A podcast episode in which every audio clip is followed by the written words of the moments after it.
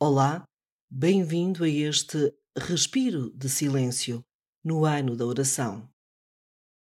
Onde quer que estejas, acabas de entrar em ambiente de oração.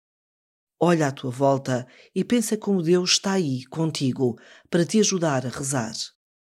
Entrega-lhe a tua vida e deixa-te envolver pela sua presença.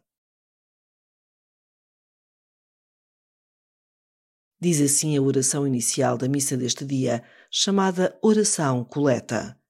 Fazei, Senhor, que a vossa graça inspire sempre as nossas obras e as sustente até ao fim, para que toda a nossa atividade por vós comece e em vós acabe.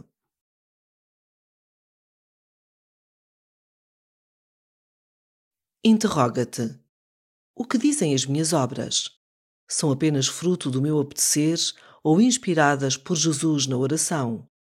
São feitas para me engrandecer ou para servir e ir ao encontro de quem me pede ajuda?